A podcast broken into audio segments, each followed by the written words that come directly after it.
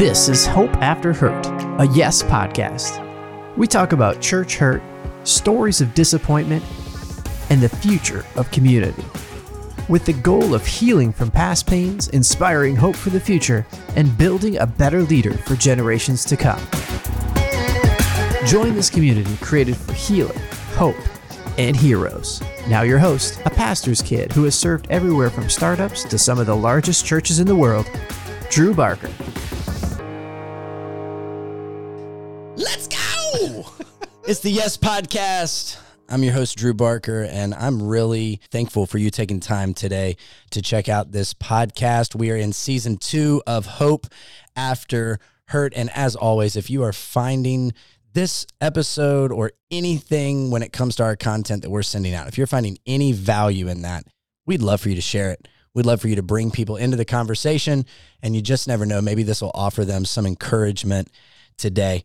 Uh, one of the things that I've been encouraged by and stay encouraged by on a weekly basis is not just getting an opportunity to speak to you and get to know you on a personal level, but also the fact that I get to listen to other people's podcasts. I'm a big podcast listener, and I'm always looking for new content, fresh content, and people that really have a what I consider gospel-centered message that offers stability to this generation. And I came across a podcast the other day that I just wanted to share with you. I really, truly, and honestly believe that this podcast is going to bless you, that it is going to inspire you, and it is going to increase your desire to get to know Jesus more. It's called God, I Give Up, Submitting My Will for His. That's the name of the episode, and the name of the podcast is The Basement with Tim Ross. Is a pastor in Texas. He's an excellent preacher. He actually just spoke at Transformation Church. He gave an incredible message there, but he is a great man of God. He's someone that I am beginning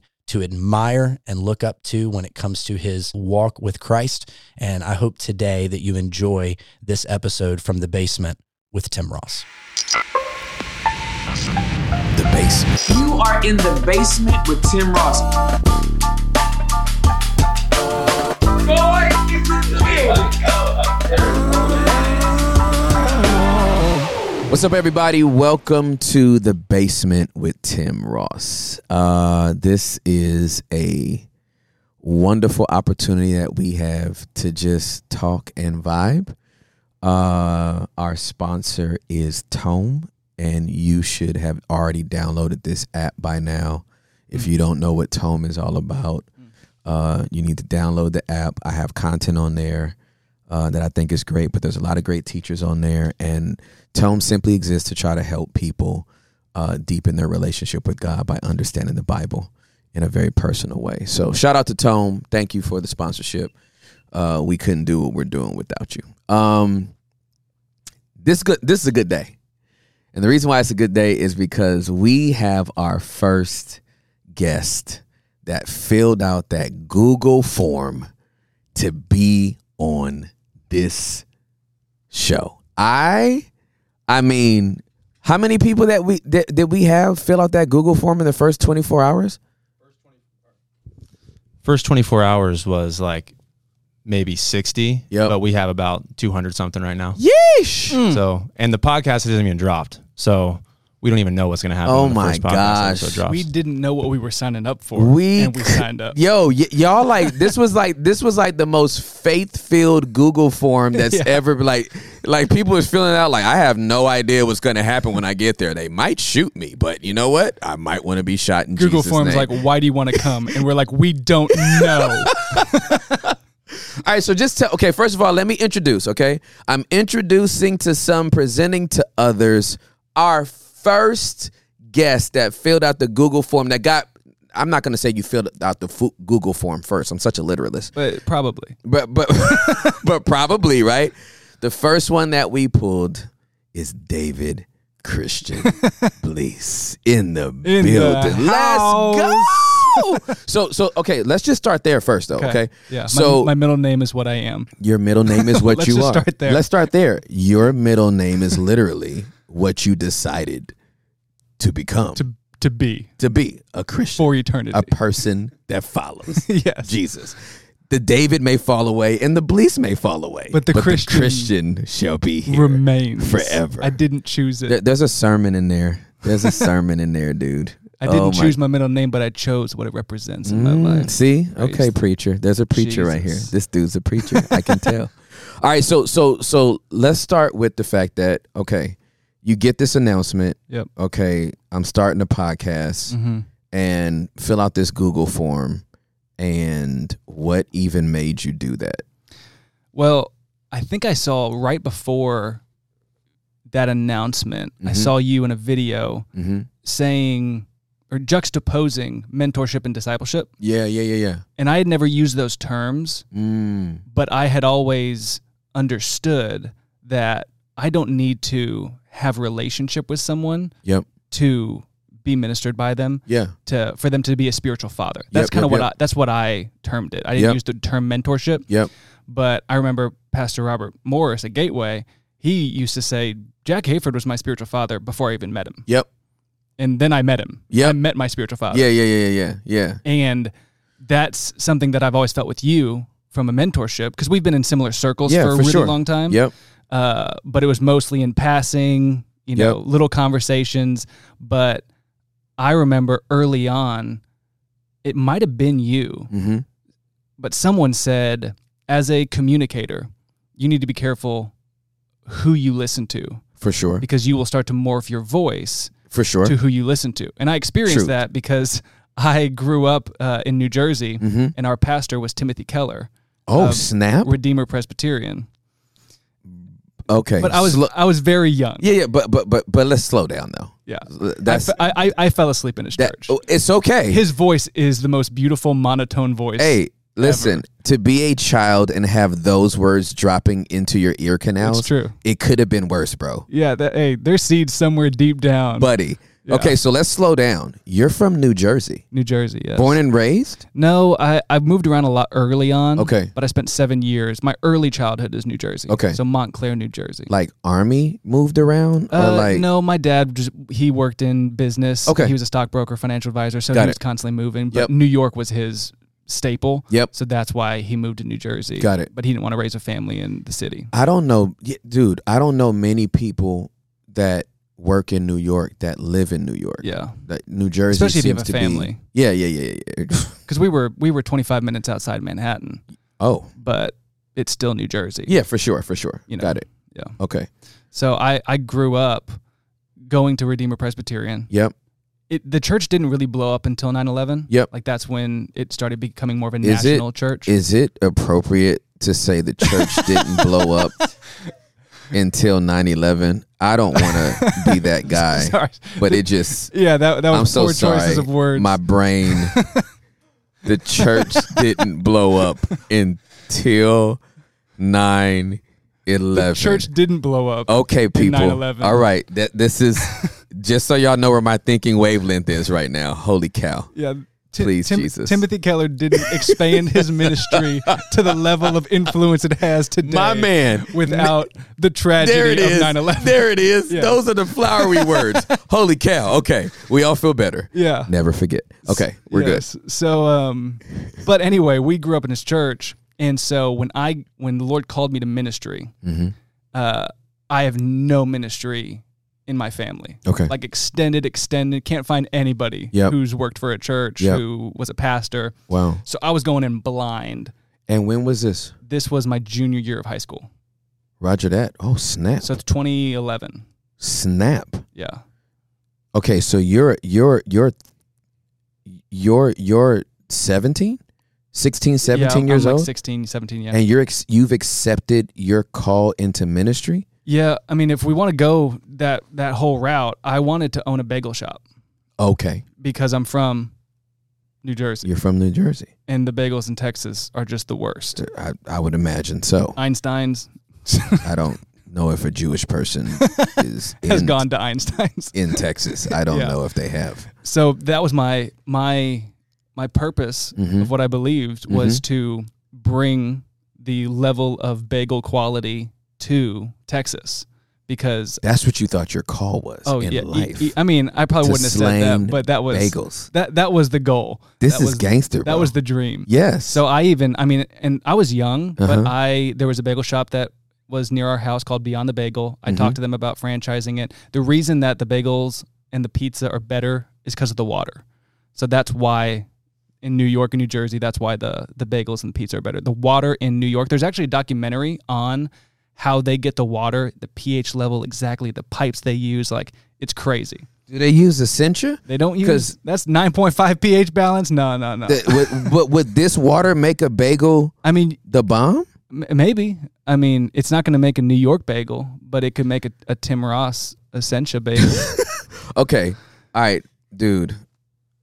So we're we're getting in the weeds, man. I'm we're we're here for the weeds. We we had an episode where we talked about weed, so we can actually we can legitimately get into weed. So um, this is fascinating, though, bro. I don't yeah. want like like you got to understand like this is not a this is this is a free flow, bro. Yeah, like, we don't we don't we're not even rushing to get anything. Yeah, like we, I I I no structure. I want people to know about you. Yeah. You know what I mean? That's pretty dope. Yeah. Like you, as a teenager, you, you already had franchising on your mind. You I was had, all in. You had business ownership on uh-huh. your mind. Has was, that, uh, was, has that always been in your head? Uh, for the most part, I think, you know, I'm an Enneagram seven. Okay. I was talking to someone the other day. I've never been mistyped. Everyone's like, you seven, you know, they just know it. yeah. Yeah. So I, I think I bounced around a lot. Hey, but explain that to the people. For somebody who's listening that doesn't know anything about Enneagram, what is a seven? So the Enneagram, depending on who you talk to, is either the best thing or the worst thing in the world. Okay. And it's a personality, you know, test, kind of like the Myers-Briggs or whatever. Yeah. But I've I've found it very helpful in my marriage and ministry. Yeah. Um, and, and so what would a seven be? A seven is someone who's, from my understanding, their greatest fear is being put in a box. Mm-hmm. And tied down, mm-hmm. no freedom, mm. and their greatest desire is for uh, freedom and uh, you know passion, living life to the fullest. Yep. And actually, now that I say that, I think their greatest fear is emotional, um, like hurt, emotional pain. Got it. So they run from emotional pain. Yep. And they're the happy-go-lucky. Let's do things. Let's have fun. So I think I bounced around a lot as a kid. Yep. To different things that I wanted to do. Yep. And I just landed on. I want to be an entrepreneur. I want to have a business. I want to open Beyond the Bagel. And they didn't, they were open to franchising, yep. but then my mind went to Blees Bagels. Hey. And I wanted to be the Chipotle of bagels. And so I wanted to have three different sizes. I wanted the the Jersey bagel, the Blees Bagel, and the Manhattan. And the Manhattan was like the big, like what burritos are for Chipotle where you look at it and you're like, that's a huge burrito. Yeah. That's what I wanted the Manhattan bagel to be. Okay. And how old are you at this point? I'm like fifteen, sixteen. What in the world? I was not thinking this when I was fifteen years old. I wasn't thinking about franchising a business. I was making peanut shop. butter and jelly sandwiches. It's as far as I went with bread. It's just making peanut butter and jelly sandwiches. Yep. Bro, that's crazy. So I was all in. And clearly. I, I had my, my college plan. I was going to go to Baylor. I was going to get a, a dual major of entrepreneurship and economics, and I was going to maybe go into financial advising because my family was there and I knew yep. you could make a lot of money, and, and if I was going to either take out a loan to start the business or make capital myself and then start the business, everything planned. Yep. And then I went to uh, a summer camp yep. for Gateway Church, uh, had just started going. So you had already, you're in Texas now? I'm in Texas. Okay. So that's why, because I wanted when to When did you move here? Uh, four, fourth grade. Roger that. So okay. it was the, the dream was to bring it to Texas. Yeah, yeah, I got it. I'm, I'm with you. I'm tracking. So I went to this camp, and uh, I'm sitting in the back row listening to a sermon, probably day two or three of a you know three or four day camp, and I hear the Lord say, "I want you to start a Bible study in your school." And I thought, okay, I could do that. Like I, I was I was getting on fire for Jesus. And how old are you? Uh, this is like sixteen, like this is twenty, twenty eleven. And so he says, I want you, I want you to start a Bible study in your school. And I'm like, okay, yeah, I, I could do that. And he says, because I'm calling you to ministry and you're going to be a pastor. And that's when I was like, whoa, whoa, whoa. I didn't sign up for that. And my first thought was, no, I want to make money.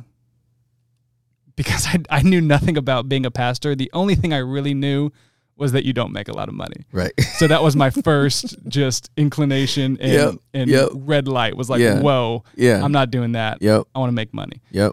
And that's it. That was the end of the conversation. I feel like the Lord didn't elaborate on it. It was just like sitting there in my chest for the rest of the camp. And I had a girlfriend at the time who later became my wife. Hey, let's go. Keep the girlfriend energy into the wife energy. Uh-huh. And, I love it. Uh, I told her, and she wasn't on board. She was like, I didn't sign up to marry a pastor. She's sixteen. Uh-huh. She doesn't know what she wants. yeah, and we both didn't know what a pastor really did. Yeah, exactly. We just didn't like Y'all the are idea. in the dark. Yeah. And she didn't tell me that. She this didn't... teenage conversation is cracking me up right now. Y'all are too future-oriented. Yeah. Finish school first. This is amazing. And that's the thing. We, I had pursued her for so long. We had been dating for like six months, but we had been circling each other for several years. Yep, so yep, we like yep. knew we were getting married. Yeah. Um, but she didn't tell me, no, I'm not going to do that. But she was just like, interesting. But now in retrospect, she's like, I was like, no. Yeah, yeah, yeah. Um, so I, I, again, I'm just starting my relationship with the Lord, just realizing God can speak and, you know, that reading scripture is important, you yep, know? Yep. And so I just said, okay, Lord, if this is you, confirm it. Mm. Like confirm it, and not like, oh look, a bird, mm-hmm. confirmation, like mm-hmm. what I had kind of felt like Christians did. Mm-hmm. I was like, I need actual confirmation. So yep. I go back um, to school that next uh, fall, and the first week, um, someone comes to me and says, "Hey, I want you to help lead Student Venture, which is the high school like campus crusade for Christ." Yep. And I was like, okay. Yeah, I'll, I'll do that. Like that feels like in line with me yep. starting this Bible study at the school. And then the next day, F C A said, hey, we want you to be a leader at F C A. And I was like, oof. Okay. Hey, okay, so let me stop you. I, I just feel like I don't want to pass this up. Do you, like, can we just acknowledge how grounded you have to be spiritually to be sixteen years old? Searching for confirmation from the Lord. Mm. Like, bro, I know dudes in their twenties, thirties, forties, fifties that would be all over the place. Yeah. So, so let me ask you a question. Did you feel at all like God was killing your dream when He asked you to do, like He told you to throw your bagels away? Like He told you to take your fat, juicy Manhattan, Manhattan bagel. bagel with Jersey water and throw it in the trash. Yeah, to reach some teenagers. Like, yeah. How did that land on you? Because um, I know a lot of people like, yeah, they don't respond well to like God. I didn't respond well. I yeah. wanted to be in law enforcement. I went to school and studied administration of justice. I thought I was going to be a homicide detective. Yeah, Lord told me, no, I want you to. Be a pat I want you to be a preacher. And I was like, yeah, call David Christian. Don't call me. Call someone named Christian. yeah, yeah. Call somebody with the middle name Christian. I'm Charles. Right. So yeah.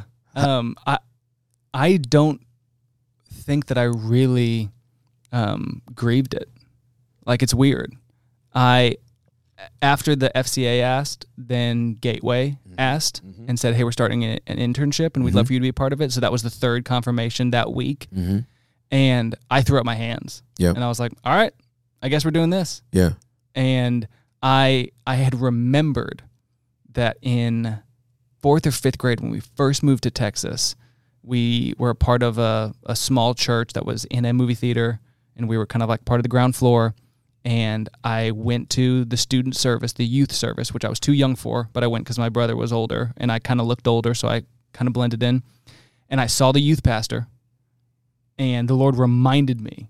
I was sitting in the in the you know movie theater seats, yep. and I thought I could do that, mm. and then never thought about it again. Mm.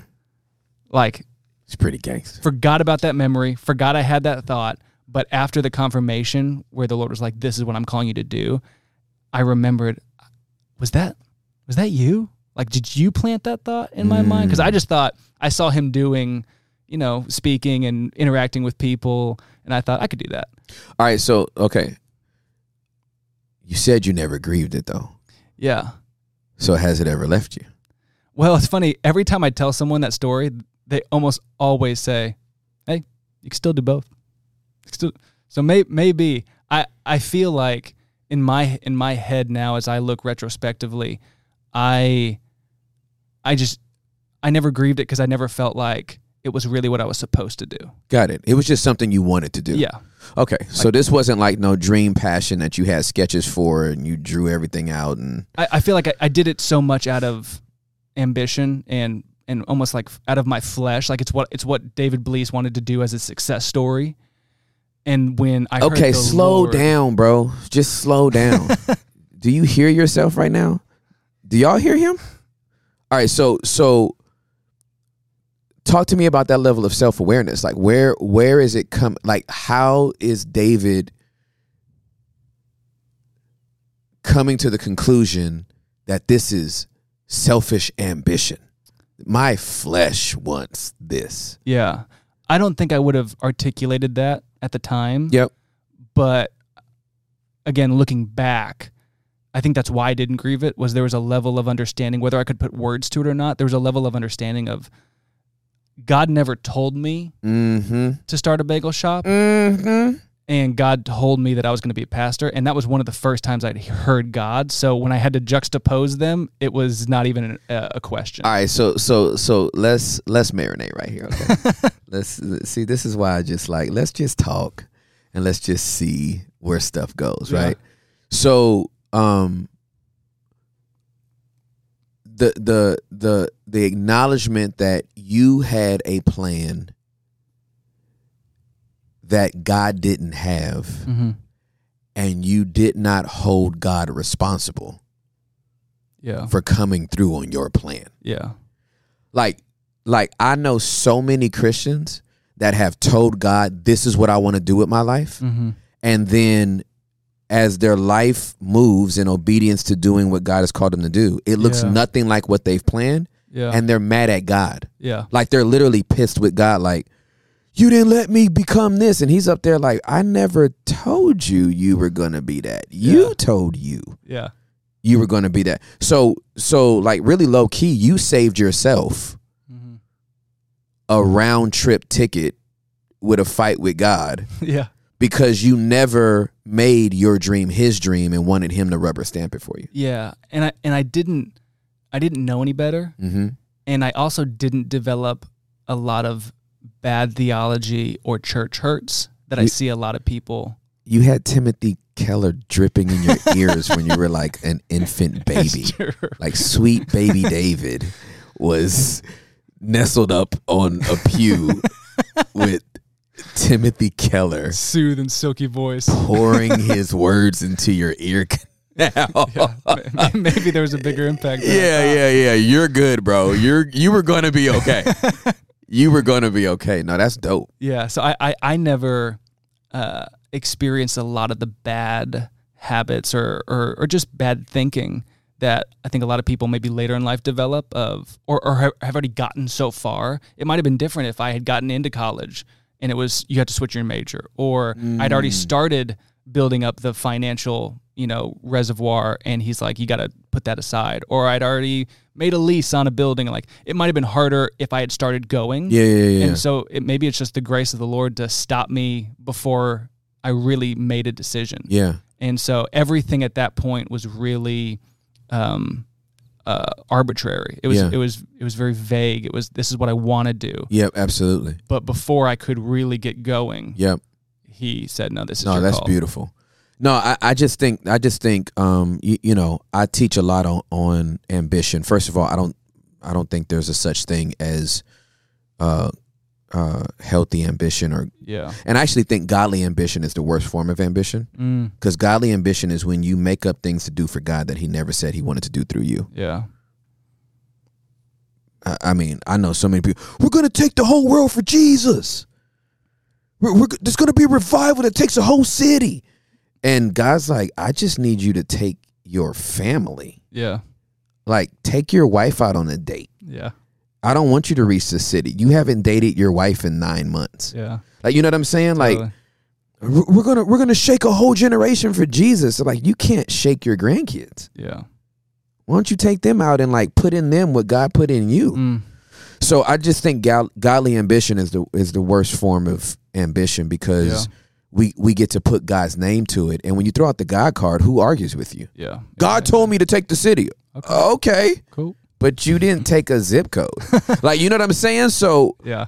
Yeah, I mean, don't put that on God, because if it don't yeah. happen, then you got to turn around and be like, oh, yeah, I guess God changed his mind. Like, no, he yeah. didn't. He just never told you to do that. Yeah. He just didn't want to say it. So. Yeah. And I, and I think my, my personality was always, I was always a learner, mm-hmm. and I always wanted to soak in and just be a sponge wherever I was. Mm-hmm. That's why I was meeting with Beyond the Bagel. That's why I'm going to, you know, franchise. Yeah. And when that shifted to ministry, it was Pastor Robert, you, Preston Morrison, and I remember hearing you probably back in two thousand twelve say there's no such thing as ambition. There's only selfish ambition. That's a, that's right. It's one word. That's right. And that stuck with me. Yeah. And I remember Preston talking about, um, why are you applying for that job? If God mm. wanted you to have that job, you'd have the job. Mm. So are you really submitted? Mm. Or, or are you going to have ambition? And like these principles just... It was almost like I was a blank sheet of paper. Yep, yep, yep, yep, yep. And yeah. So they just solidified. Okay. So this, this this is what I want to say, because this this is the thought that I was having in my head. Literally, you haven't had to you, you haven't had to be deprogrammed. Yeah. That that's that's what I'm picking up from you. Yeah. There's so many things that I've I've I've seen believers bump their head on. They haven't they they, they bump their heads on it because they've been programmed with so much bad stuff. Yeah. And and I, we call everything theology. Theology is the study of God, right? Yeah. You can study wrong. Yeah. But but the majority of people, they they were taught wrong. Yeah, totally. Right, right. Very few people study and then wind up saying that, you know, David was in the lion's den. Yeah. Right? And that Daniel parted the Red Sea. That would be bad theology. That yeah. that's literally bad theology, right? Yeah. W- what we're talking about is bad teaching. Yeah. And bad teaching leads to bad execution. Yeah. Bad behavior. And, or, or let's just say incorrect. Let's not even say bad, right? Let's just say incorrect teaching yeah. leads to incorrect execution, incorrect behavior. And as a result of that, yeah. you got to be deprogrammed yeah. and then built back up. It just sounds like you didn't have to be deprogrammed. Yeah. Yeah. Well, I th- and I think a lot of, um, a lot of people develop that bad teaching because they don't read scripture. Yep. And that's where I was. I just happened to be at one of the greatest churches in America that was teaching the word. Yep. Because so many of us just go based on what we're teach. Like our concept of heaven in America is not very biblical at all, but it's been passed down through teachers. Right. And so that becomes our foundation. Yep. And so I think you're right. I think we've, we have a lot of people that have been taught something their whole life. And m- sadly, m- a lot of Christians never read scripture and never see it played out. And so I, I had the, I had two things happen in my life early on that changed the traje- trajectory of my life. Uh, one was being at Gateway mm-hmm. at a young age, mm-hmm. uh, and being a blank slate, like mm-hmm. no, no bad theology, like nothing, uh, hardly. Mm-hmm. And when I started dating my girlfriend, now my wife, mm-hmm. I developed a relationship with her dad, who was the first person that I went to lunch with that brought his Bible. And I thought, you read that? Cause I, I had never experienced, other than my mom, which I thought my mom was like, you know, just, that's what moms do.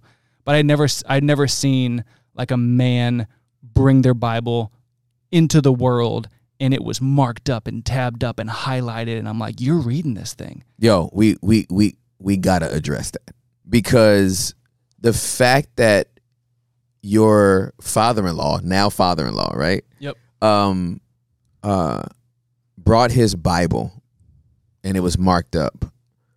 What did that do to you? What did that do for you? What did that say to you? What did it speak to you? So here's here's where I was mm-hmm. as a Christian, as mm-hmm. my David Christian mm-hmm, beliefs. Mm-hmm, mm-hmm. I was fully convinced, mm-hmm. ignorantly but confidently convinced, that I knew everything the Bible had to offer. Mm, mm. Because I grew up in church, you know, Timothy Keller pews. Yep. Mm-hmm. I I'd start, I was at that church that was kind of starting the movie theater. And by the time that I was actually listening and not sleeping in the church, yep. uh, I was at a very seeker church. Wouldn't have known that at the time or had that, you know, vocabulary. Yeah. But yep. they basically preached the same messages every week. Okay. And so I was there from fourth grade to like seventh, eighth grade. Mm-hmm. Hearing the same message preached. Mm-hmm. And so my logic was, this is the dude that's reading the Bible every day. This is the pastor who's getting paid to know the Bible. Right. And I, I already know what he's going to say. Wow. So I'm good. Mm. This is for other people. Mm. And so I stopped going to church from like eighth grade to sophomore, junior year. And it flew by. I never made the conscious decision. But looking back, I was like, I, I went like two, three years without church. And mm. it's because I was fully convinced. I knew everything I needed to know. Wow, bro. So when I went to lunch with my father-in-law, or my girlfriend's dad at yeah, the time. Yeah, yeah, yeah, yeah. And he was pulling out scriptures that I've never heard because it wasn't from the book of John, you know, talking right. about John three. Right, right, right, right, right, right, right. It wasn't your usual suspect scriptures. Uh-huh, and he yeah. was marking up the Old Testament. Right. And I'm like, what? Yep.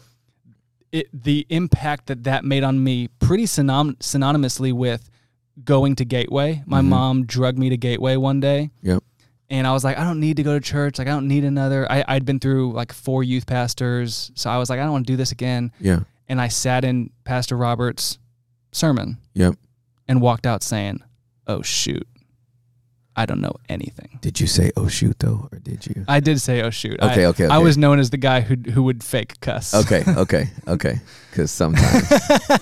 sometimes. No. Okay. And, and that's the thing. I I lived a very moral life. Yeah, yeah. Because I was a Christian. Yeah. I was David Christian. Yeah, yeah, exactly. So I, you were I, living up to your name. Yes. And, in word and in deed. Yes, but not in not in spiritual or relationship with God. Yep, yep, yep, yep. yep. And so both hearing Pastor Robert and realizing, there's so much I don't know. And then right in that same season, going to lunch with my girls, my girlfriend's dad, and realizing he's reading scripture, I realized I I have work to do.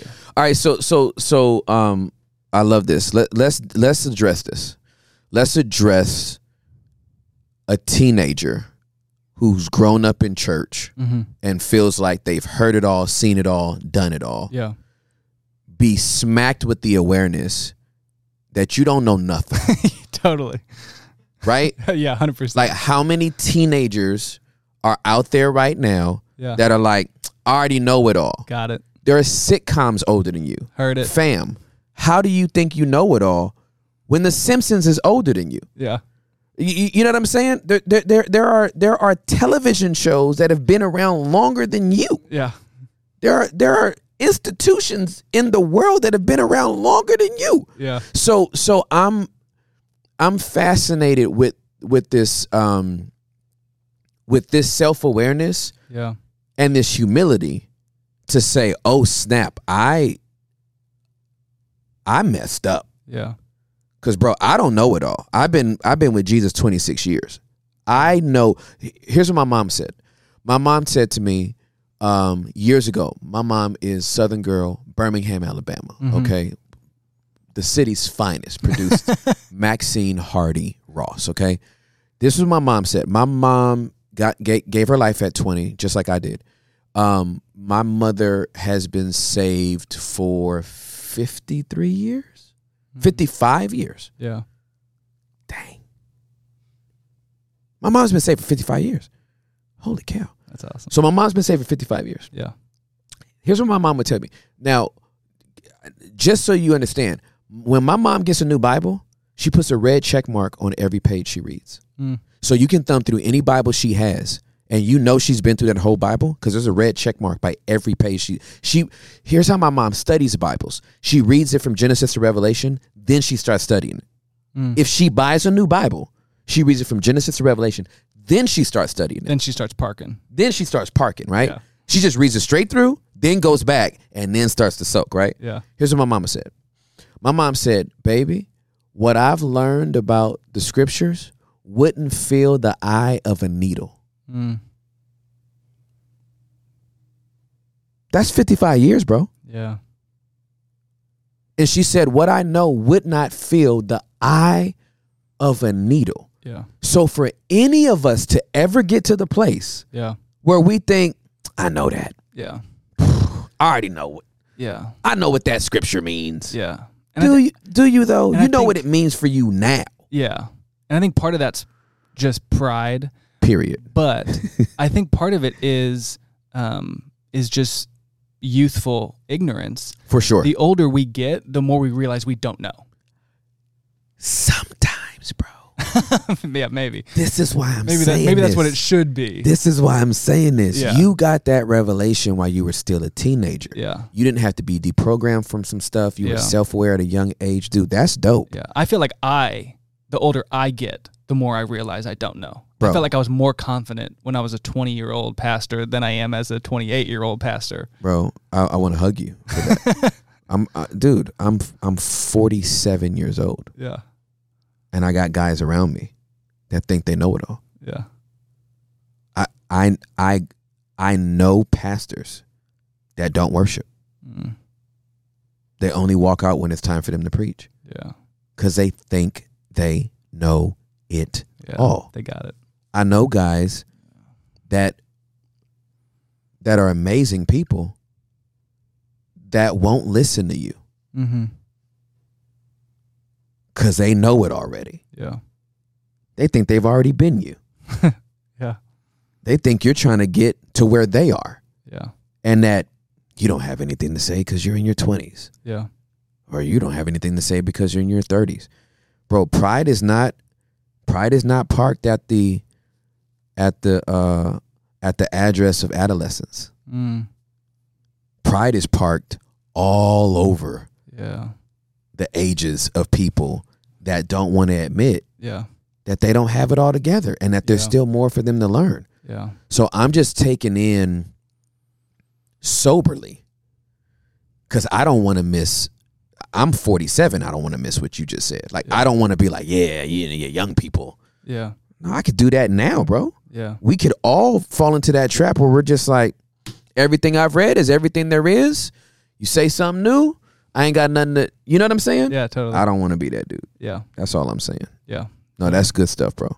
Yeah. So, so, so your, your, your father-in-law's Bible is tatted up. That's what I refer to it. If it, you got, you got a lot of ink in your Bible, your Bible's tatted up. That's totally. What I call it. And yeah. I do have tats, so yeah, it works for me. Yeah. And, and we just, I just began to really be discipled by him. Yep. And I, I had, I had a, you know, again, like Enneagram seven, you know, I was a, I had described had it's been described to me. You are a ready, shoot, aim person. Mm. I am on the Strength Finders. If you like Strength Finders, my number one is activator. Like mm-hmm. I was just a go, go, go. Mm-hmm. So I had, you know, probably a hundred Bibles growing up because mm-hmm. I always wanted something cool. And I had a, a steel one that was mm-hmm. like held together by magnets. And I had an underwater Bible that I thought was really cool, but you know, had it for like a week. Be, because my mom was, my mom never wanted to tell me, no, I'm not getting you a Bible. So it was the one thing I could always ask for. That's like, Mom, can I get a new Bible? And she's like, what, what am I going to say? No. So she, I had just so many Bibles. But it's hilarious. Um, when when I saw that and I, I started my relationship with Frank, my father-in-law, and uh, started my internship at Gateway and just started learning, I went back to Pastor Robert's first sermon mm-hmm. and just watched all of mm-hmm. his sermons, mm-hmm. and then I bought a new King James Bible because that's what he taught from. Mm-hmm. So I was like, clearly that has to be the mm-hmm. best one, mm-hmm.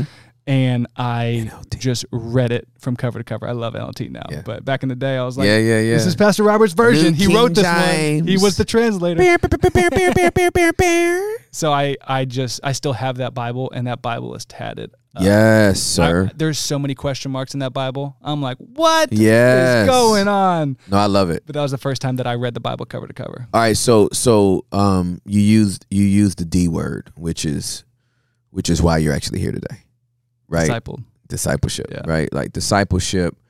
Tell tell me the importance of that for you, because because we just talked about earlier. There's over two hundred people. Yeah. That filled out this Google form, yeah, because they want some form of discipleship and or mentorship. Yeah, what are they signing up for? what do I think they're filling out the form for? Yeah, yeah. What do you? What did you? What, what were you signing up for? Yeah. So I think, I think we all have a desire to be relationally connected with someone that we feel is further down the road. Mm-hmm. And I think it's a natural inclination for people to see you and your relationship with God lived out on social media, you know, weekend service, wherever they see, and say, now that's someone that's further along the road. Mm-hmm. And to sit with that person is a privilege. Mm-hmm. And so that's why I filled it out, because I have, I I always say, I want to have, and and you'll you'll know that this is from people like, I think it was Brady Boyd was the first person that said this to me, or not to me, but I was in the stands. Mm-hmm. Um, you need to have two to three people in your life at all times that if they say stop, you stop. Mm-hmm. If they say no, it's no. Mm-hmm. If they uh, call you up and say, don't do that, you don't do it.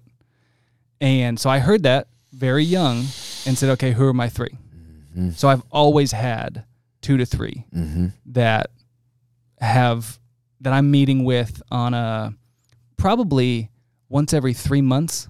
Mm-hmm. Like I, I never had this idea that we needed to meet weekly. Yep.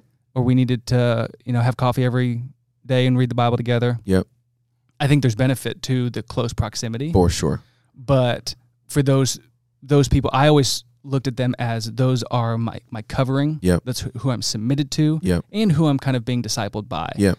Um, but I I only was really probably truly discipled by my father-in-law. For sure. That's that's proximity. Yeah. And discipleship is proximity yeah. and access. That's Jesus saying, "Follow me." That's that's exactly where what they that said, is. Rabbi, where do you live? He that's said, exa- "Come and see." Yeah, that's that's what that is. Yeah. Mentorship, and, and that's what I want people to understand the difference between. Yeah. Right? Like I can't disciple everybody that comes in here. Yeah, right? No. If we were to get, if we get, I mean, how many seasons are we doing this? You know what I mean? How many episodes are we going to have? Yeah, at least two hundred and something. If we get every single person in yeah. here that filled out that form, right?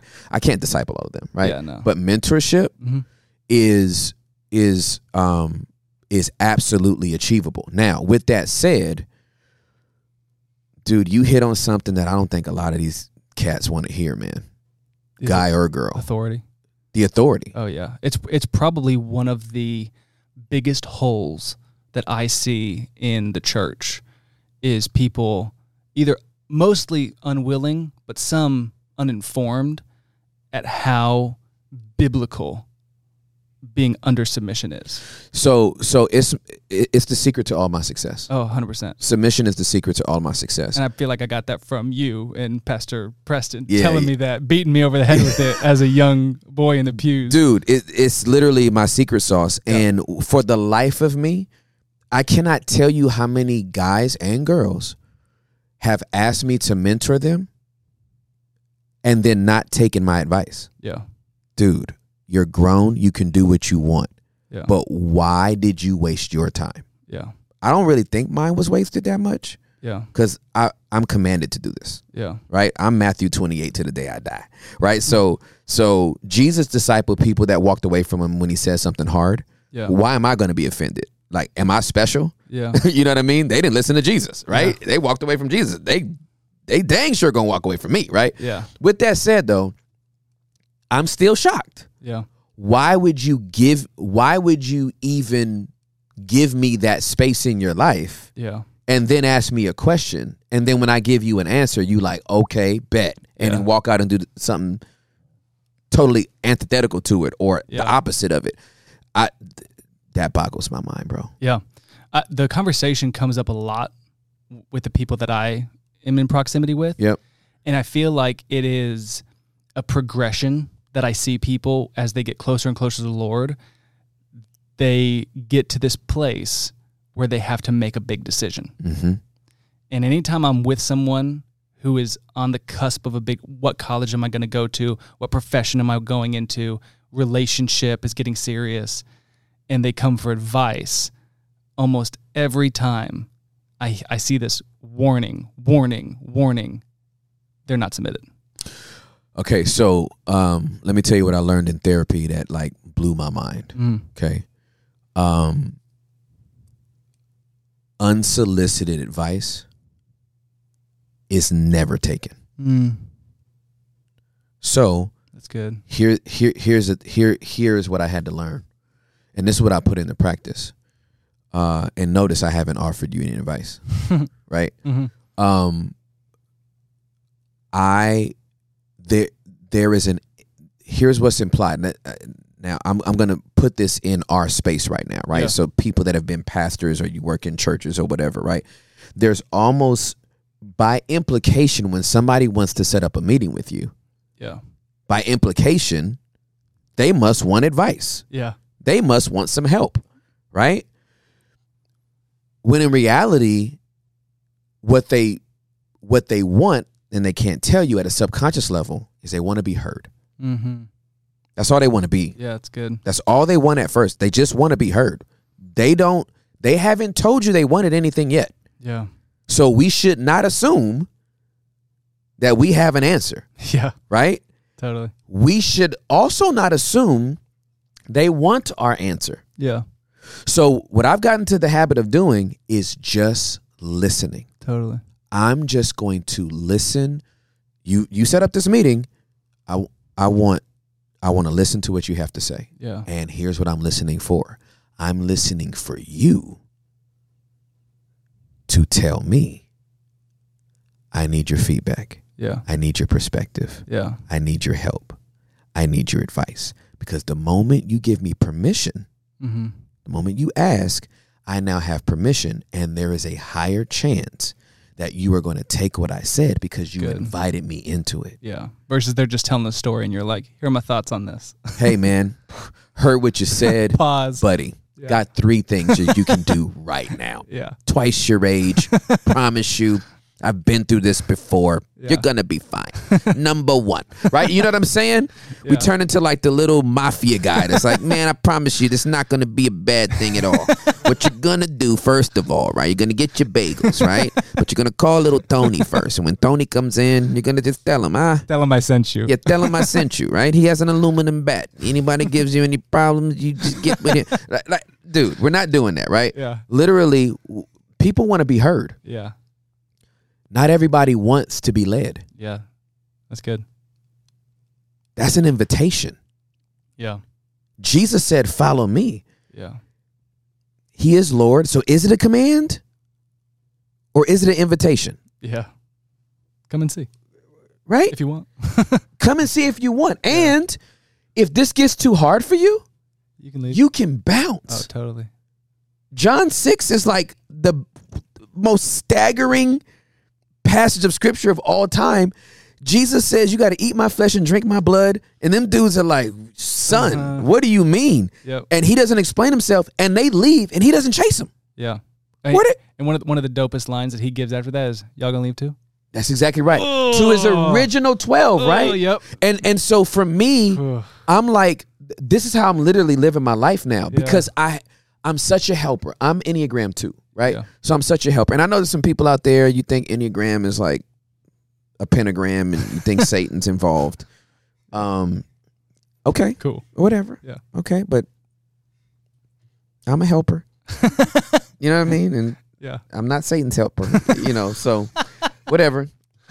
Um, uh, but, but I, the, the, the, I, I'm wired to help. Yeah. God made, God put me on the, in the world to help people, but he put me in the world to help myself before I help others. Yeah. And so and so I I used to try to save people that were not convinced they were drowning. Yeah. Oh, that's good. And the only thing they did was take me down with them. Yeah. So so now instead of just assuming that when somebody comes to sit in this space, right? You yeah. fill out the form. Yeah. We're sitting down, but I still can't assume that you want my advice. Yeah. I can, I, I could make that leap because you filled out a form and then you got here and you took time out of your day and the whole nine. Yeah. But but I've just learned now, unless you invite me into that space, yeah, I'm not going to tell you what to do. Yeah. Because if you're not heard and you don't feel seen and valued, nothing I'm going to say is going to be adhered yeah. to. It's going to resonate. Yeah. So. And, and I think people people want that. Yeah. Sometimes they're afraid to ask. Sometimes they don't know to ask. Yep. I experience a lot that, you know, people that are, again, big life decision, what college, what profession, and I'll realize, oh, they just don't have authority. That's right. So they're they're just grasping That's exactly right. for something. Reaching. And Reaching. It's always easier for, like, tell me what to do. Yeah, exactly. Because you know? yeah. then, then I can be like, nah. Yeah. Or I can be like, yes. Yeah. And so what I'll, what I'll usually respond with is, uh, you need to submit yourself somewhere. And you need to choose wisely who that is. Yep. But what I hear is that you don't have any covering. Yep. And I love the protection that covering and authority provides. Where I go, before I make a big decision. Oh, dude. I, I here's one. So my, my father-in-law is obviously one of those three. Mm-hmm. And we were going to buy a minivan. Mm-hmm. It was just, we were ready for that season. Mm-hmm. And I had looked at every minivan for two weeks, mm-hmm. just every day, prices and different features, and we're going base model, and you know we're working car dealerships, and they're selling everything, and I'm oh like done, I'm yep, done yep, with yep. this process. Yep. And I finally found one that was like, it, it was more than I wanted to pay originally, but I was so done, I was like, fine, we'll figure it out. And I felt like I was supposed to call him and and ask and just submit to him first. Because it's a big decision. I've kind of made that promise that if there's a big decision we're going to make, I'm going to submit it to one or all of these three people, mm-hmm. and get, and make sure that I'm good. And and usually good authority is never like, yes, no. Mm-hmm. They're usually, they'll pray about it. Mm-hmm. They'll kind of give you, you know, two cents or whatever, but they they they usually don't use their authority, you know, in, mm-hmm. a, in a very strong way. Mm-hmm. And I'm talking to him, and I think he could sense that I was just like done. And he goes, and we were going to the dealership. And he said, here's what I can tell you. Don't buy the car today. And I was like, oh. And it was so unspiritual. Yep. It was not like, yeah, this church wants this. Right, or, right. You know, this ministry car. experience. It's a car. It's a car. And he said, don't buy the car today. Here's what I can tell you. Don't buy the car today. And everything in me was like, I'm buying it. I don't care. I'm done with this process. I'm not going one more day looking yep. at Carvana, yep. Car Guru, right, right, right, Carfax, right, right. And did I'll, you get the car that day? Nope. Exactly right. Why? Because he said no. That's what I'm talking about. Yeah. That's what that feels like, right? Yep. Submission is not submission until it feels like submission. Yeah. That, like, literally, that's that's what I'm trying to communicate when it comes to having a coach, having a mentor, yeah. having a spiritual authority in your life, having a having somebody that is that you have submitted to to make you a yeah. disciple of Jesus. Yeah. Submission doesn't feel like submission until it feels like submission. yeah. Right? Until you don't want to do until it. Until you don't want to do it, that's yeah. when you know you're really being submitted. Yeah, totally. It oh, probably yeah. pissed you off that day to be like, bro, I've gone so through mad. all of this legwork and now don't do it today? Yeah. And then you didn't do it. And what happened? And we got a minivan for cheaper, and it's blessed our life. Bruh. And again, I knew that. This, I knew that was going to happen. This episode is making itself. But in the moment, it's hard. It's a, dude, I, I, absolutely. I, in retrospect, it doesn't seem like a great testimony. It's, it's yeah, and then what happened? Oh, of course, you know, it, it worked out better. But in the moment. Of course not. I was. I was. It's never fi- it never it feels like that. So I have a question that goes with this. What is it like with, you know, submission, but maybe your wife doesn't agree or the spouse doesn't agree, and there's, um, you know, just kind of head on head, and you don't know what decision to make? Your authority saying this, your wife saying this, or your husband saying this. What does that look like? Yep. Oof. Yep. All right. So let's deal with that. All right. Yeah, because w- w- when we think about submission, we think about it from like spiritual authority and all that kind of stuff. But yeah. But then, you know, Ephesians five talks about being submitted to one another, right? And especially when it comes to marriage. Yeah. So, so um, in my house, um, I do not move until I have one hundred percent unity with Juliet. Yeah. Point blank, period. This is marriage one-on-one. Gentlemen, ladies, gents, wherever you are out there, unless you have one hundred percent from your spouse, do not move. It is not worth it. You will cause yourself a headache. I promise you, it will not end well. Yeah. Don't do it. I've been married twenty-three years. I promise you, you don't want that smoke. Well, because I feel like authority, submitting to authority speaks to unity. Yeah, absolutely. Because where they go, you go. Yep. You're unified. Yep. and you can't operate with division underneath. No, absolutely. Authority. Absolutely. And so if you're divided, yeah. then you can't be submitted. And when we're and when we're thinking about um how how, how that looks and feels, there I cannot tell you. I remember when we were about to transition from Potter's House, right? So I was at Potter's House. We were at Potter's House. Juliet was there like almost fifteen years. I was there almost fourteen years. Holy Spirit tells us to transition in twenty ten. Um, the first time I brought it to Juliet was in January of oh nine. I'm like, I felt like the Holy Spirit's talking to me about transition. She was like, mm, "We ain't going nowhere." Yeah, right. We're so, dying here. Yeah, we might die here, right? so, so um, uh, we pray all of oh nine, and in January of ten, the Holy Spirit tells me again, like, "Hey, I think this is going to be your last year." Well, obviously, the Holy Spirit didn't say I, didn't, I think. The Holy Spirit said, "This is your last year at, at at Potter's House," and then I said, "Well, please tell Juliet." Yeah, because we just had a conversation a year ago at this I've time, and I don't want to. Please tell my wife. Right, please so tell my wife. So I go to I go to uh, uh, Australia, and um, when I come back, I say, "Hey, babe, I felt like the Holy Spirit said that this is our last year," and again, I'm submitting it to her. Right? Yeah, I'm not telling her we we out. You know, I'm like, I think that's what the Holy Spirit is saying, yeah. and ooh, for all the God card people, please pick up on that as well. Yeah, that's right. Good. Just say. I feel like the Holy Spirit is saying, please take God said out of your vocabulary until after the fact. Yep. Right? Jesus so says good. Wisdom is proven to be right by its results. So for me, I feel like the Holy Spirit is saying this until yep. it's done. Then I'm like, he said it for sure. Yeah. And, and if you're one, if you're truly one flesh, like the Bible says, yeah, he's going to tell you both. Oh, absolutely. Right? This whole thing of like, yeah, uh, the devil's trying to use my wife. No, bro. Nah, bro, y'all, y'all are one person, and this side of you. She's really into the Enneagram. Yeah, exactly, destroying our marriage. It's destroying our. It's destroying our marriage. So, so um, a year later, right, January of ten, okay. I had to wait a whole year. Yeah, and the Lord says, "This is your last year." And I go go to Juliet, and I said, "I feel like the Holy Spirit said this is our last year." And then she says to me, uh, "The Holy Spirit told me that two weeks ago." Oof. I was waiting for Him to tell you to tell me. Come on.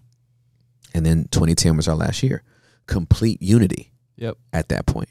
So I, I think it's very, very important for people to understand that um, submission in marriage is submitted to one another. Yeah. Right? This, like, the, you're not the, let me speak to the men for a minute. You're not the man of your house. You're not. Christ is. Mm. Right? You're the head of your wife. Mm. There's scripture to back that up. Yep. Right? The husband is the head of his wife. Christ is the head of the husband. Wow. God is the head of Christ. Yeah. Everybody's under submission. Totally. Right? And a sub- a man that is submitted to Christ will have no problem with a woman being submitted to him. Yeah. Right? A woman that's submitted to Christ will have no problem with a man going, I know you hear from the Lord, baby. Yeah. So if he said that, I'm going to pray about it, and I'm, I'm sure he's going to tell me the same thing. You just had three hours in his presence, and I just came back from eight hours of work. Yeah. So I might not get it until Friday, and you got it on Sunday. Yeah. You know what I mean? Just give me some time to pray about it. I'm sure we're going to come into agreement. Totally. And when you don't have that one hundred percent peace, it doesn't mean that God's not in it yet. It just might mean it's not time. It's not time to move. Not sure. time to move. You yeah. know what I mean? So, um, yeah, no, that's a that's a great question to ask. But, dude, like you, what you're saying is – um. Is I, I just hope everybody's getting this, because I know there's some people that that that are dying to get in this room. Yeah. Well, you know what what story sticks out? You could talk about the God card. Yep. I never saw this in scripture, and mm-hmm. it blew my mind, and I think forever sealed the submission to authority mm-hmm. in you know in my heart. When God tells Moses from the burning bush, go and tell them the I am sent you. The first place Moses goes, Jethro. Mm. And says, that's good. Is it well that's with you good. That I go? Yep. If anybody yep. could play the God card, yep. it's Moses. Yep, absolutely. And I think I see a lot of people, especially younger people, um, well, and that's just who I'm with most of the time, so it's probably all people. Yeah. Say, God told me X. Yep. So I'm doing it. Yep.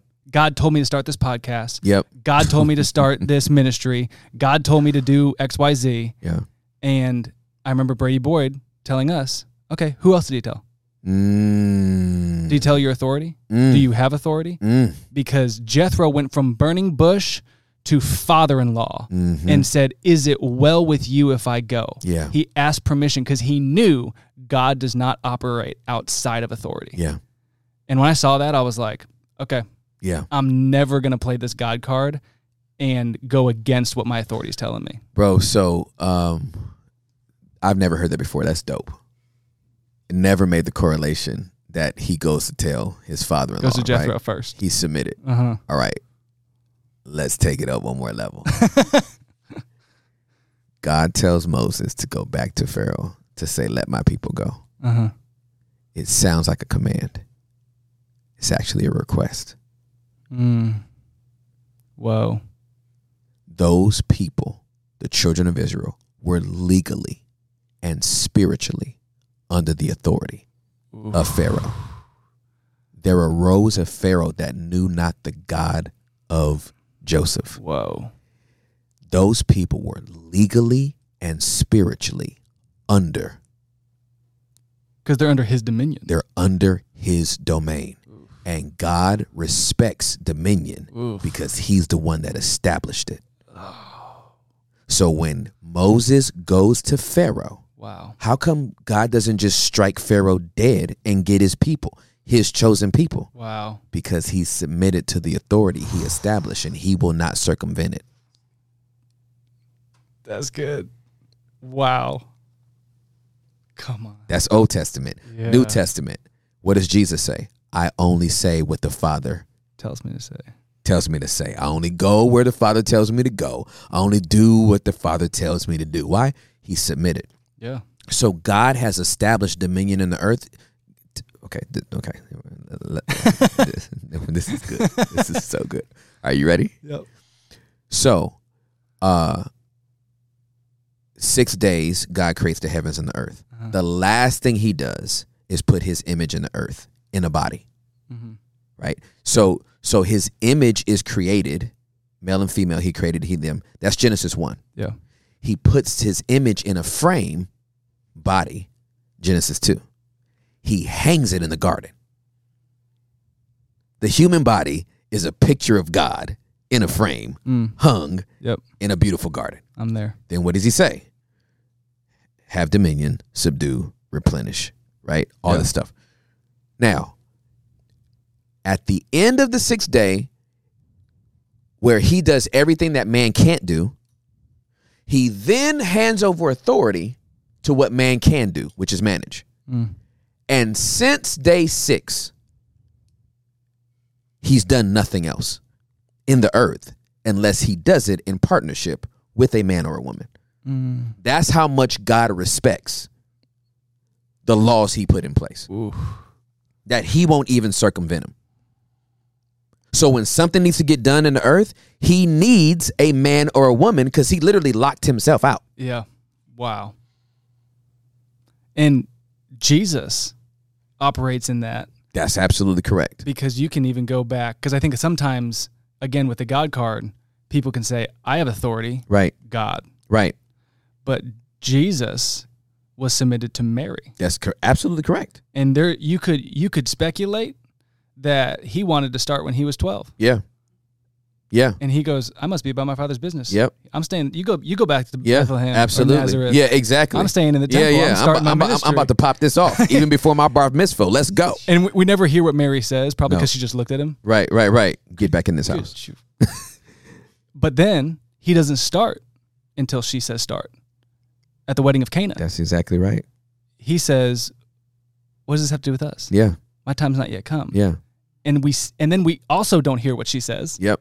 Maybe it was the same look. Yep. Of boy. Yep. You better get started. Yeah, absolutely. And absolutely. He, and he launches his ministry and his first miracle after submitting to Mary. Yeah. So it's not even about, because sometimes we can over spiritualize things, especially in the church. Well, God's my authority. God's my yeah, father. Yeah. But he uses human authority. That's exactly right. So let's talk about what happens when you don't submit to authority. You get your butt kicked. Mm. You get that tail tapped. Ooh, I want to say some stuff. Yep.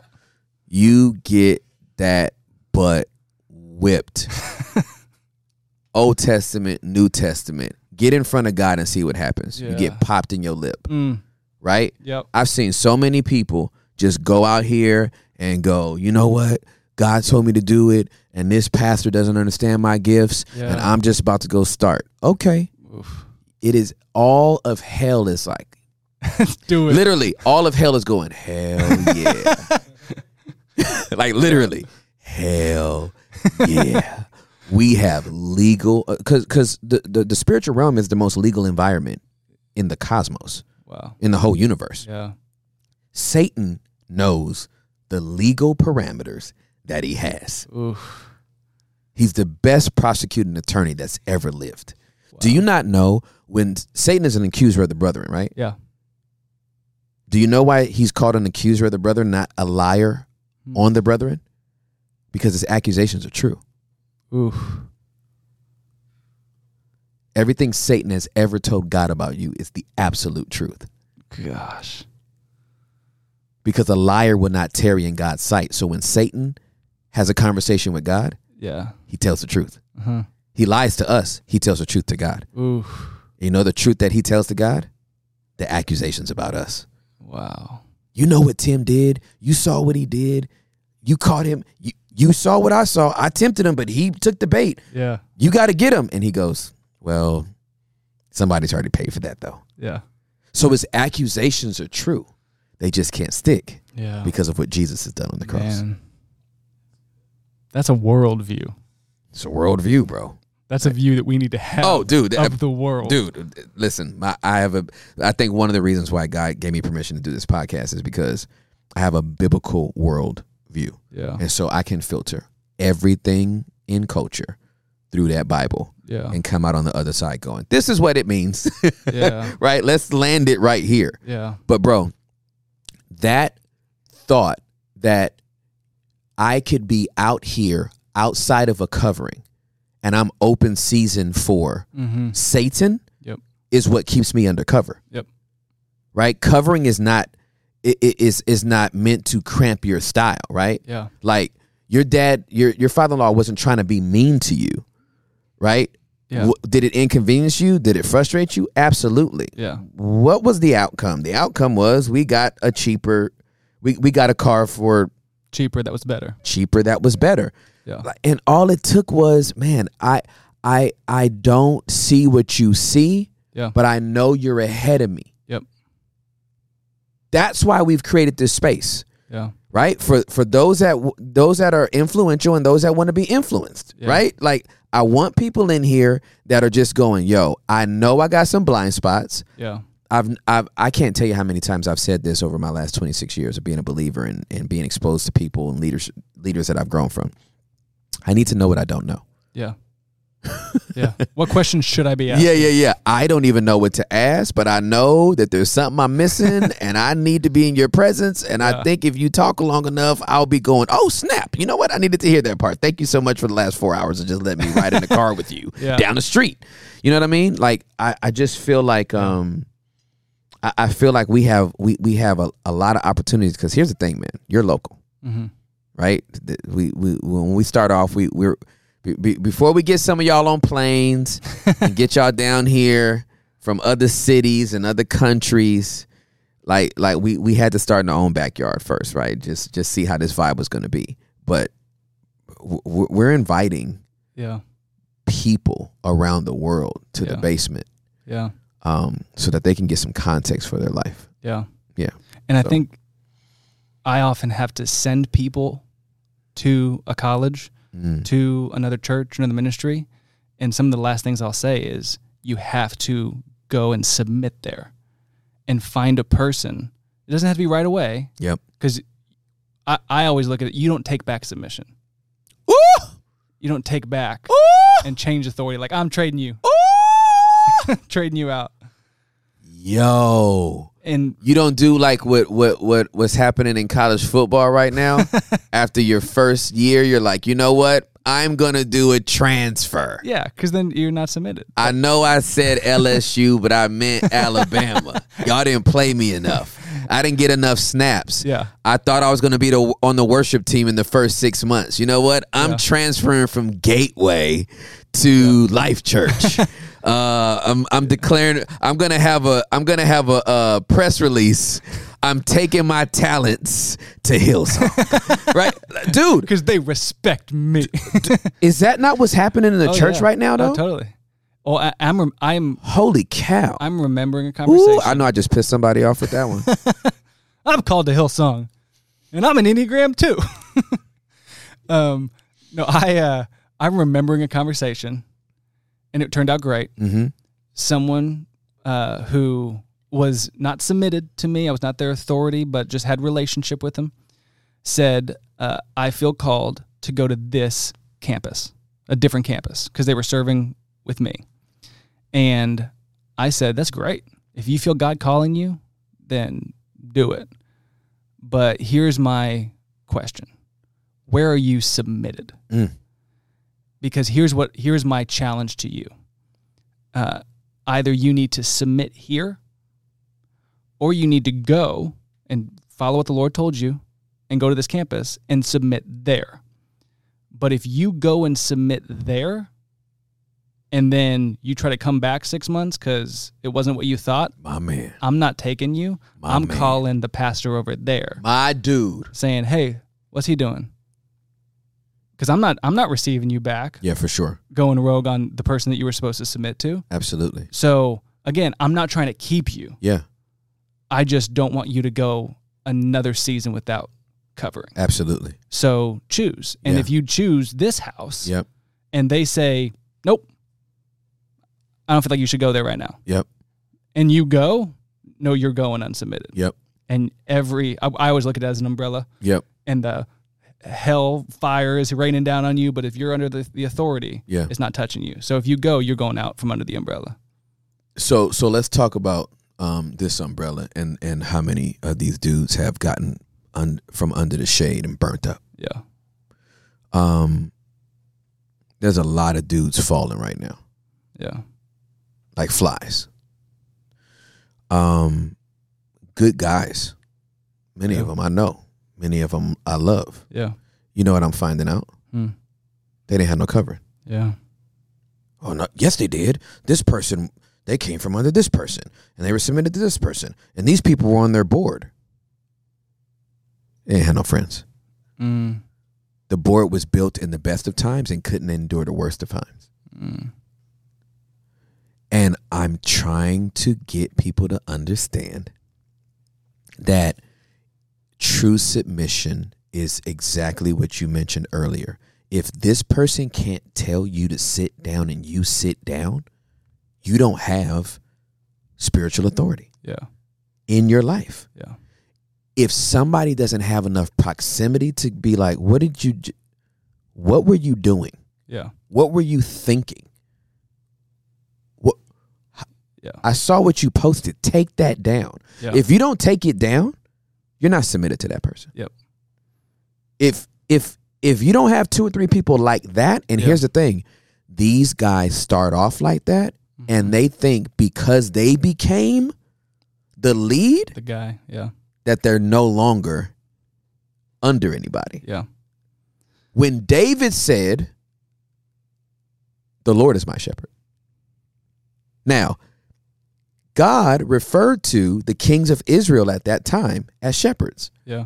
So when David says the Lord is my shepherd, who is he reminding? He's reminding himself. Yeah. I'm under authority. Yeah. That's good. I'm in authority and under authority. So so I remember before um, I planted Embassy City, I was thinking I, I, I would always, like, I never thought I was going to be a lead pastor. Yeah. I, I always thought I, I'm I'm Robin. Well, I'm probably Nightwing. I was like, I'm Nightwing to somebody's. Speaking my language. Yeah, yeah, yeah, yeah, right, right, right. I'm like, I'm Nightwing to somebody's Batman. Like, you be Batman, yeah. Bishop Jakes, and I'll be Nightwing, right, right. I'll just, I'll just spell for you. You know what yeah. I mean? Then I, then God uh, took me to Gateway, which I felt like I won the human lottery twice. Like, I never had to leave the city, bro. I, I'm under T D Jakes, and I'm under Robert Morris, right? Yeah. So I wind up at Gateway, and same thing. I'm like, you're Batman, and I'm Nightwing, right? Yeah. So um And I, and so I'm always like, man, I'm a number two. I'm I'm more of a number two role. I like to be yeah. like like I'm Scottie Pippen, right? I'm not Michael Jordan. I'm Scottie Pippen, right? Just put me on. I'm Klay Thompson, right? I'm, yeah. I'm not Steph. Yeah. I'm Klay, right? I'm not LeBron. I'm A D, right? You, you know, I'm I'm the number two guy. So then I become a lead pastor, and I'm in my quiet time one day, and the Holy Spirit says to me, "Hey Tim," just so sweetly, "Hey Tim, you know you're still number two." It was the sweetest thing in the world. Yeah. Like, it took so much pressure off me. Yeah. He was like, "You do still know you're number two. You can take off the Batman costume. Yeah, yeah, you're yeah, still yeah. yeah. You're still Nightwing, fam." Like, you know what I mean? Matter of fact, just put on the Robin outfit. Yeah. Just the multicolored, you need the dumb under, you need court the jester.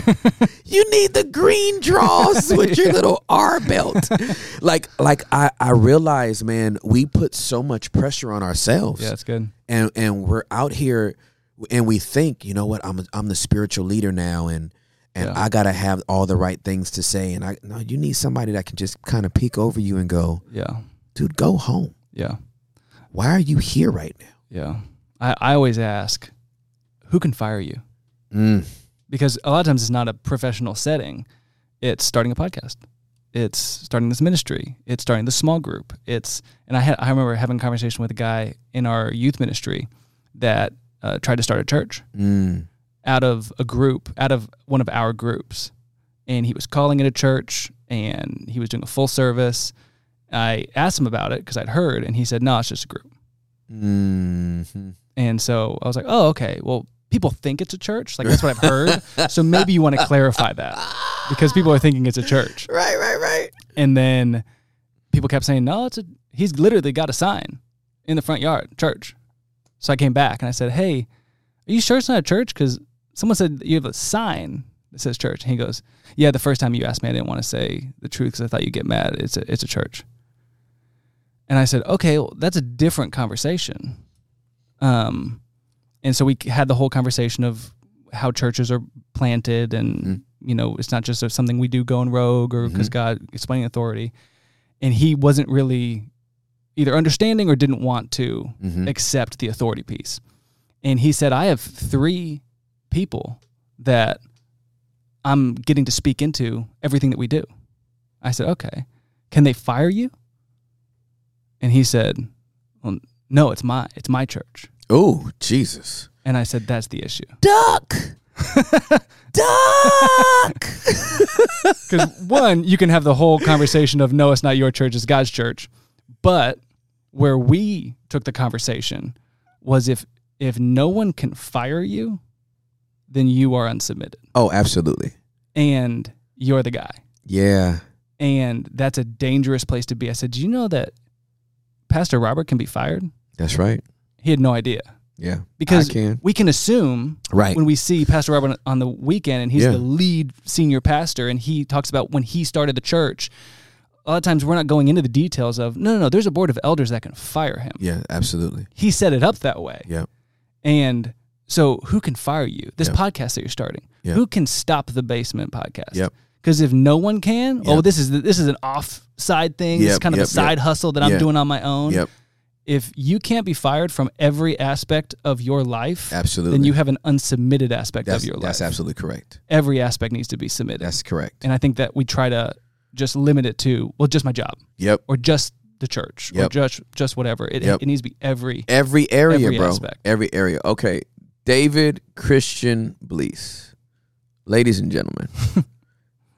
I I could not have asked for a better person oh. to step on here. Thank you. And literally set tone and precedent for literally hundreds of people that are going to come after you over, I don't know, how long God tells us to do this, years or whatever. Yeah.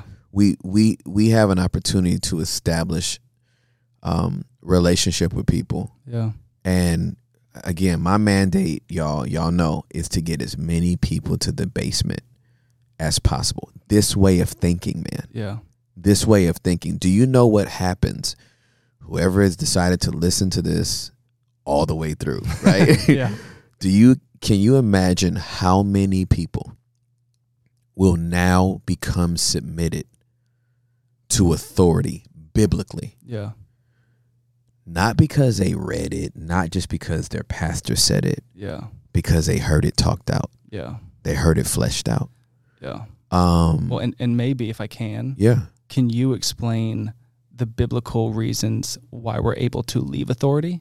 Because oh, yeah, it, can, it can quickly go into, or it, it can go into abuse. Yes, for sure. And that's sometimes hard to navigate. Oh, absolutely. Wait, is this abuse or are you uncomfortable? Yeah. Is this abuse or are you mad? Yeah, yeah, yeah. And when is the biblical mandate for you to leave Saul? Oh, you're so good.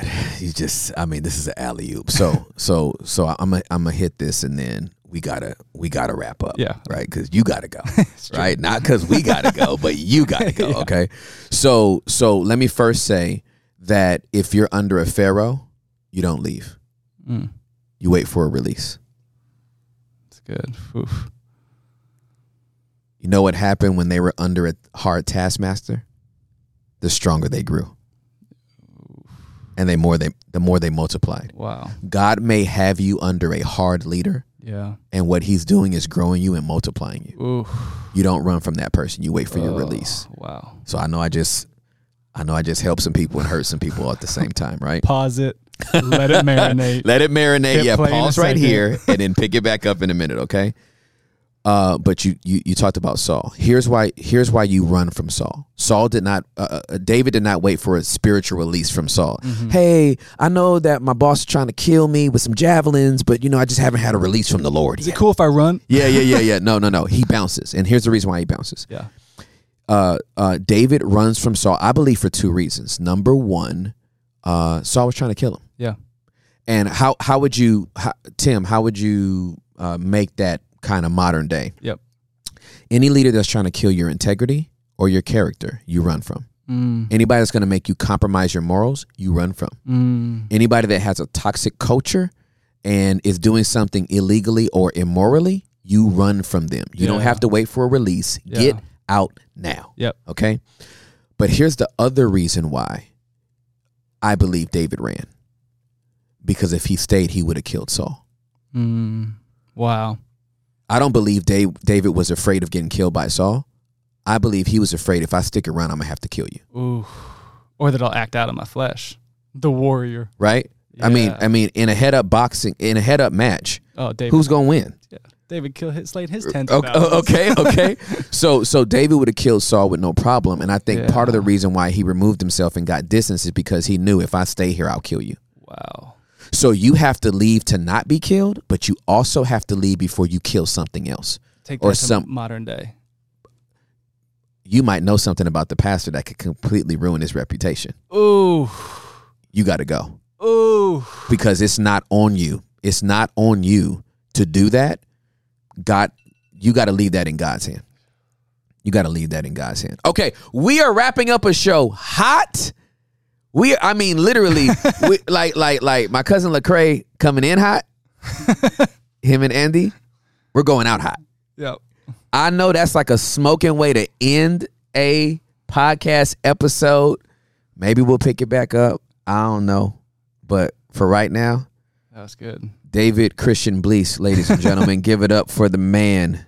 He is amazing. I'm so thank you so much for being on this. Thank you for having me. It's an honor, bro. You you have you have. You've set the bar pretty high now. I hope everybody watching, obviously you don't have to be David, right? I want you to come in here as your authentic self, but just know this is where we go. This is this is how we establish what we're doing. I love you guys so much, and until next time, peace.